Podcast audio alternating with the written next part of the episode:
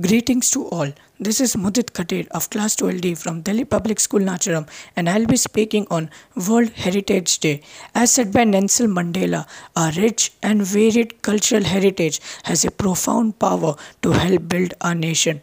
I truly believe in this quote as it inspires an individual to have pride and love in the heritage of the world. The World Heritage Day is celebrated on 18th April every year since 1983. This day's main aim is to motivate and increase awareness about the importance of our heritage and protecting our cultural and diversity values. Therefore, heritage sites and monuments play an important role in representing a particular nation.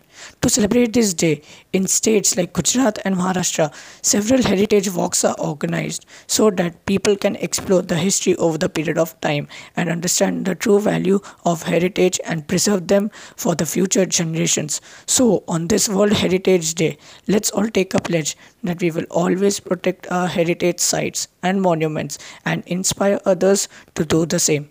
Jai Hind.